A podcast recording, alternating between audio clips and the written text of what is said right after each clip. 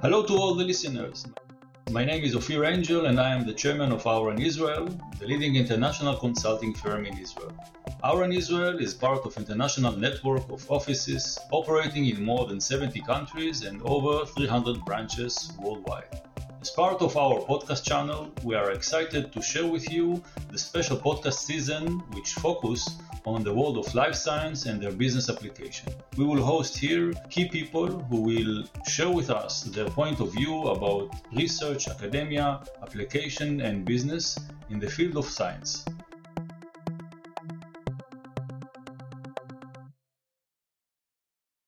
Along with me is Mr. Amir Kahani, the managing partner of VSO Consulting Division at Auren Israel. Shalom, Amir. Shalom and good morning. Together with us this morning is Dan Gelvan, who will speak with us about digital health in the post COVID era. Dr. Gelvan is a business economist who has been in the forefront of healthcare and life science in Israel in the past 15 years. Dan has been a founder and also a CEO of a number of companies in the past 15 years, and currently today he's handling a venture capital. Dan, I'll be happy if you can uh, speak with us and tell us a little bit about your background, your history, and uh, what's brought you to this point today. So, uh, thank you very much for hosting me here today. Uh, I'll tell you a little bit about myself. I've been doing healthcare and life sciences for more than 25 years, most of it in Israel. Uh, I'm, a, I'm, a trained uh, business economist, but I've been doing all the heavy lifting, such as pharma development, implantable devices, uh, PMAs, uh, but also the lighter stuff, such as 510K uh, and 505B2. So, a couple of years ago, I found that digital health is going to change the future of medicine and i decided to make a strategic move from the from the traditional healthcare and life science and get into digital health. I'm very excited about things such as monitoring such as uh, early detection such as predictions uh, and i thought that the way we have to approach this is to work with founders in the early stages and try to get them on the right track from day one uh, and that's why I set up T-Syte as a means of achieving this. So a lot of uh, entrepreneurs who enter this field are uh, not uh, particularly experienced in how to build a business. And in digital health, you are at a very early stage, you're ready to hit the market. Actually, in pharma, it may take 10 or 15 years, and also in medical devices, it can take seven to 10 years. But in digital health, in many cases, people come to me and they've managed to develop an MVP in bootstrap mode. So what we do at T-Syte is that we combine a financial investment with very heavy monitoring, mentoring, in order to help these companies to get on the right track from day one. So we have companies that within the first couple of months already start to to generate market traction. So essentially, my my uh, route has been to go from traditional healthcare and life science and get into digital health. Dan, can you add please a little bit uh, explanation regarding your company currently today, the activity and the focus? Yes, so we do is uh, we we uh, work with uh, the founders. Uh, they come to us. We work very much like a VC fund, so we have deal flow coming from all from all over, uh, and we'll in- invest a couple of hundred thousand dollars, which is usually the first uh, money coming in. My first last two term sheets uh, Uh, had a condition that the founders had to establish a company before we invest. So we are really the earliest kind of investor you can get. And then we'll work with the founders in a very didactic fashion. We'll work with them on the value proposition. Who are the stakeholders? What is the competition? What is the go to market strategy? How does the business uh, model canvas look for you? Uh, and then we try to get them up and running as fast as possible. Really, the goal is to be a smart and a smart investor that not only invests money, but essentially does everything that is needed to get the company up and running and make a successful business out of it. This sounds great. So uh, let me ask you a first question. You spoke a couple of times concerning the digital health and the differentiation about how people understand working and uh, handling this. So let's, with your permission, let's start by digital health. Can you please share with us what is your interpretation? What is the different type of digital health that you know? So, digital health is a very broad term. We used to call it 30 years ago uh, health IT uh, because it includes a lot of the traditional things still today, uh, such as all the system for capturing and storing and trans- transmitting healthcare data and, and even supporting life science and clinical operations. But it has been expanded to also include in, uh, engagement software, for example, applications that help uh, patients to be more engaged, lifestyle, wellness, and also all kind of health-related uh, purposes. So there is a whole layer of of uh, digital health that is actually hardly regulated. There's almost no regulation, if any, uh, and you don't need clinical evidence. Above that simple layer, you have the digital medicine, which is anything that has to do with measuring health or intervening in health. And this is already a field that is, is, is pretty heavily uh, regulated. You need a clearance or an approval, and you almost always need uh, clinical evidence in order to get it approved. The highest level, and this is the king of them all, is the digital therapeutics. Uh, and this is where we actually try to use digital means to heal patients. This could be such as a, an app such as Pears that was FDA approved, which is a prescription app uh, that helps you um, uh, get through your addictions uh, through a very structured program. And here we have very heavy uh, uh FDA regulatory oversight, and it is not even enough as you would. Uh, with a drug or with a medical device to provide clinical evidence, you also have to pro- provide real world outcomes. So I essentially I see here three layers, something very basic uh, which is engagement, lifestyle, wellness, and, and, and health IT. Above that, any digital medicine measuring health and intervening in health. And the highest level is digital therapeutics. Dan, you've been involved in the pharma and the medical device for many years.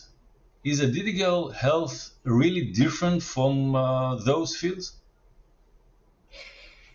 I'm going to say yes and no. Uh, we're still talking about the same theme. We're still talking about disease. We're still talking about patients. We're still talking about physicians. But uh, developments of pharmaceuticals and some medical devices, often the time will take 10 to 15 years. So, in many cases, after $100 million and 10 years of work, you only know that uh, your pharmaceutical or your new drug doesn't work, and then it takes another five years to get it approved. In digital health, I often meet with founders who have have bootstrapped the business up until now. They've been working in their garage and they're already ready uh, for a limited pilot or for a market launch. So the time to market is really much, much slow, much faster in digital health.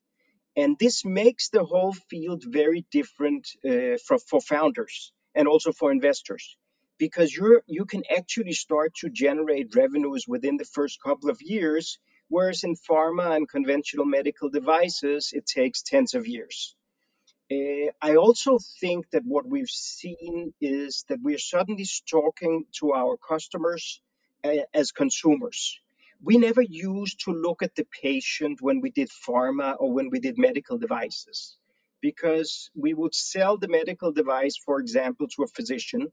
We would convince a physician to prescribe a drug. But in most of the world, actually, in all of the world except the United States and New Zealand, you're not even allowed to, to advertise direct to consumers. So you had no route direct to your consumers uh, and when you can't advertise to, to them, you actually don't really see them. So what we've seen with digital health now is we've started to turn our con- uh, our customers, the patients, which is probably the most underutilized resource in healthcare. We've actually started to engage them. We've we've started to use them and utilize them to make the system better. So this is a huge, huge change. Uh, in many cases, uh, and these are some of the similarities, um, what we've seen is that the fact that a third party has to pay means that we are always so much more focused on the physician who prescribes and the insurance company who has to pay for it or the government who has to approve it. Uh, so these are things that are starting to change. We're seeing a lot of self-pay now. Uh, we are seeing digital health. We're seeing a lot of uh, of developments where actually the hospitals are adopting things because they save money or they simply generate more logical workflows. So yes, there are very big differences. From founders' point of view, it is a completely different discipline. If in the past I used to work with people who were really good at, at research and development uh, and had everything needed to develop a product, today from day one we need people who need who know how to develop a market and especially how to generate revenues. So I would say, say for founders, this is a huge difference.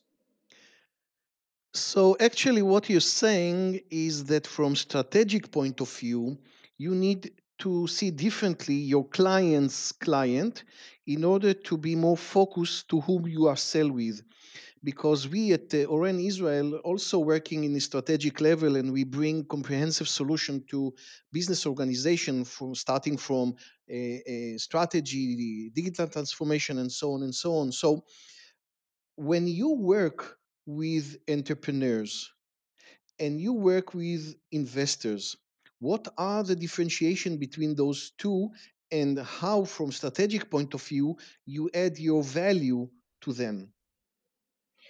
So what we set out to solve was the problem that at a very early stage in, in the business, you need to have a business model. And this sounds weird to someone who comes from outside of healthcare. But most companies that start out with medical development, medical uh, technology development, or pharmaceutical developments actually don't have a very clear uh, value proposition. They've they've recognized an unmet medical need, and they just assume that if you solve a problem, there will be someone to pay for it. Uh, in most cases, this is not true. But what we wanted to, and what we're doing today is we work from day one with the founders to generate a sound value proposition, to understand the market towards which they are going, to understand the interest of the stakeholders. And this could be the physicians, this could be the patients, the caregivers, and of course the payers. And understanding who wants what and why would a payer pay for something. And I'll give you an example. Let's say you have developed something that is incredibly uh, comfortable for the patient. For example, you can do something at home that you would otherwise have to go to a laboratory. Let's say, say a blood test that can be taken at home. No one likes to go to the laboratory. You have to schedule, you have to come there, you have to wait, you get exposed to all kinds of sick people, and then you have to wait for the results.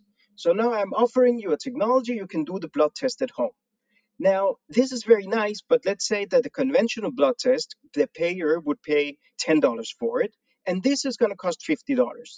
Now, evidently, the patient may be very keen on doing the blood test at home, but you have to convince the payer that it is worth their while to pay an extra $40 in order for the patient to conveniently do it at home. And this is a tricky issue so what we do is instead of just investing money, we work through with the with with the founders in a, a, a profound way to build a sound value proposition, market approach strategy, go-to-market strategy, reimbursement strategy, all of these at day one where is the big risk we are taking? We could get involved in some of these companies, and after we do a thorough analysis, uh, we can discover there is actually no value proposition to be built. But this is why we are venture capital. This is the kind of risk that we are taking. Uh, because and we can do that because the risk the technological risk in digital health are usually much lower than in other fields of healthcare well, you describe here so many aspects that you are dealing with the company that you are escorting, and you have mentioned here many uh, phrases that are, are, very modern, such as value proposition, uh, strategy, and so on and so on. But may I ask you, uh, can you give us an example and drill down about what was the steps that you follow with them in order that we will be able to get more clear picture about the way that you work with such companies Yes, we, we can, for example, take uh, and think about you've developed some sort of patch for remote monitoring. Uh, something that you can put on high risk patients. And all you need is that someone uh, has to convince the patient to be monitored, someone has to monitor the patient, and someone has to do something if there is an alert coming from the monitoring system.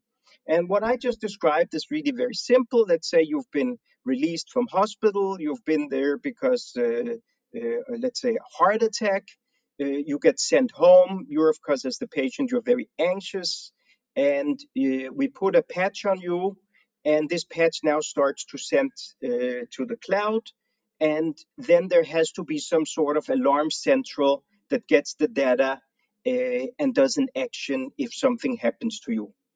This sounds like a very good and I think very nice. Any of us uh, who would be in that unfortunate situation would probably like to be monitored after a heart attack. But when you come to, to sell this to a system, you run into oodles of problems, such as uh, hospitals are very limited in the way they see their care. The hospital cares about you as long as you're in the hospital, but not when you're outside of their facility. So now you have to coordinate between a hospital and the community care. This is not a simple thing because the hospital will take uh, uh, responsibility for you until the curbside.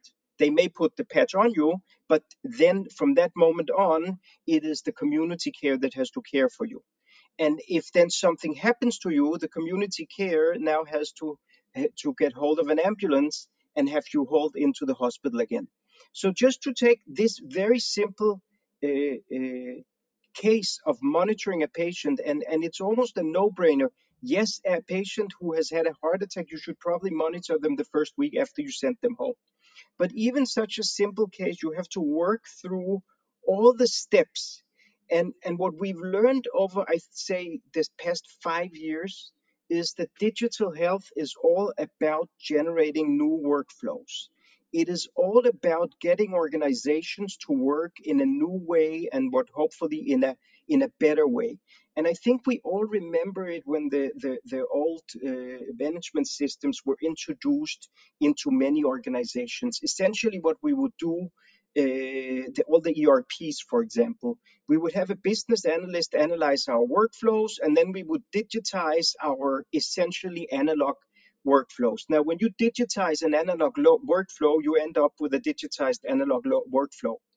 So, what is so difficult and what we are working with the companies on is how do we help our customers generate a digital workflow? Because digital health, to a great extent, is to digitize, digitize healthcare providers. So that's what we start to we, we work with our companies about. We're trying to get them to understand how hard this is for the customers and how we how they can help uh, their customers to actually become better providers. The content of your clients' clients it's something that it is very familiar, uh, and and I personally uh, have a huge experience with this due to the fact that I've created a, a unique business methodology called the value selling organization that is focusing also on this stream. But do you have any type of examples to uh, give us more understanding concerning your clients' clients? Why? Because from my point of view, when I heard what you have saying, your client's client may change differently in different situation where in the hospital it's one if it's in the community it's the other one the value chain is different from event to event so how do you how do you analyze all this um, subset of value chain do you have any uh, well defined uh, uh, methodology or how do you work to define this Well, it's an excellent question because these are the things that uh, we work with on a daily basis. Uh, so what we do is we try to find the the path of least resistance to revenues. Uh, where is there going to be least resistance uh, in the market? Where do we generate the biggest, for example, clinical impact? Uh, assuming that everyone in healthcare wants to to generate better impacts. Uh, and I can give you the example of now the COVID crisis, where remote monitoring had been very difficult to sell to hospitals. Uh, and then they suddenly, uh, what the COVID did was, uh, hospitals started to isolate patients. Now, think about remote monitoring. If you are uh, behind a wall and your patient is on the other side, that's already remote monitoring. The moment you cannot approach and you are working in a contactless uh, manner, essentially you need remote monitoring. So we took all these systems that had been developed to remote to, to remotely ma- monitor patients over 100 kilometers, and we said to the hospitals, use these solutions within the confines of the hospital. Patient is on one side of the wall, the control room is on the other side of the wall, and there you have a winner you're now suddenly doing remote monitoring within the hospital. So I think a lot of it is to understand where at the same time you generate most value. And in many cases, it's not just a matter of finding the right customer, it's also a matter of finding the right country. Uh, sometimes the geography is the determinant factor. Some things may be easier to sell in Japan, some things may be easier to get into the Scandinavian market, and some thing, things may be much easier to get into the US market. Can I say we have a methodology? We take it on a case to case basis. You have to remember we're working in healthcare, so one of the determining factors is where is the money? It's all about finding the money. Where is the reimbursement for doing something? As a rule of thumb in medicine, no one does anything in, if no one pays for it. So you always have to find someone to reimburse the provider. I would say, for example, the case of remote monitoring, there is reimbursement in place. The, the federal government is reimbursing for remote monitoring. Uh, so that has made it easier to remote to to introduce the products into the community care, for example, for elderly people and for chronically ill. Just an, as an example, can I say that if I had another technology, uh, I would go the same route? Absolutely not. It's on a case to case basis. Dan, I think that it's very interesting point of view that you are presenting and very practical. Where is the money? Who is the client? Uh, bring us to to understand, uh, let's say, at least your interesting point of view of uh, venture capital uh, regarding the digital health. Um, I want to thank you for sharing with us your opinions in this uh, first episode. Thank you very much, both of you. And I want to invite our listeners to join us to the second episode where you give us more insight regarding the digital health in uh, the post COVID uh, area. Wishing you a good day, Ophir Angel and Amir Kahani from Auren, Israel.